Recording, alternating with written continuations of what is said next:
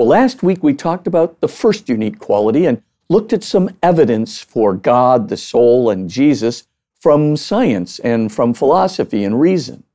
This week I'm going to talk about that second quality, namely that Christian hope is grounded in the unconditional love of God. And a ransom captive Israel. No other religion has ever uh, nearly proclaimed God uh, to be unconditional love, though, of course, in Judaism and other religions, we see that love is a quality of God, but the unconditional, unrestricted love of God, that's Jesus.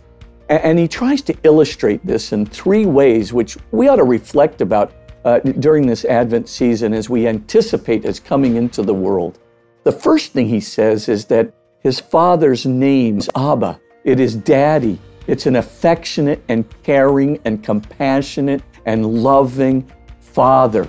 You remember, in Semitic culture, a name represents the essence of the person or the essence of the being. And it's that daddy, that dad, that papa that, that's laden with trust and affection, laden with caring and compassion. That's who he says is his father. And that's how we ought to address his father. The second thing that Jesus does to illustrate the unconditional love of God is, is he says, Look, he says, my father is like the father of the prodigal son. Now listen to this story.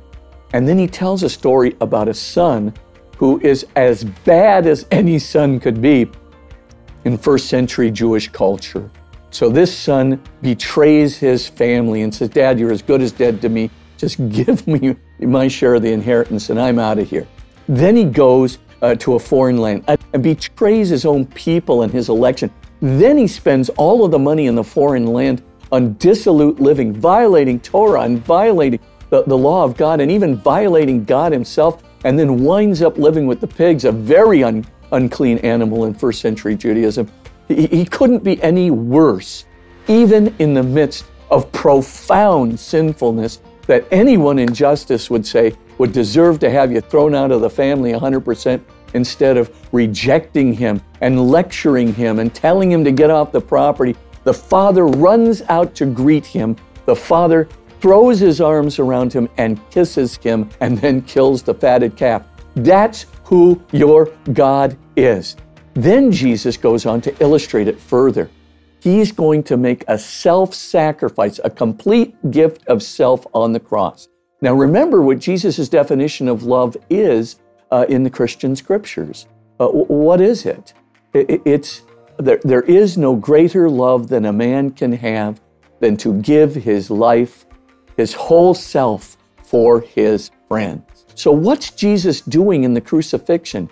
He's not only saying, I'm unconditional love, he's proving and guaranteeing his unconditional love by dying for us. And this is the ground of our hope. This is why we can be so sure. Not because we did everything right.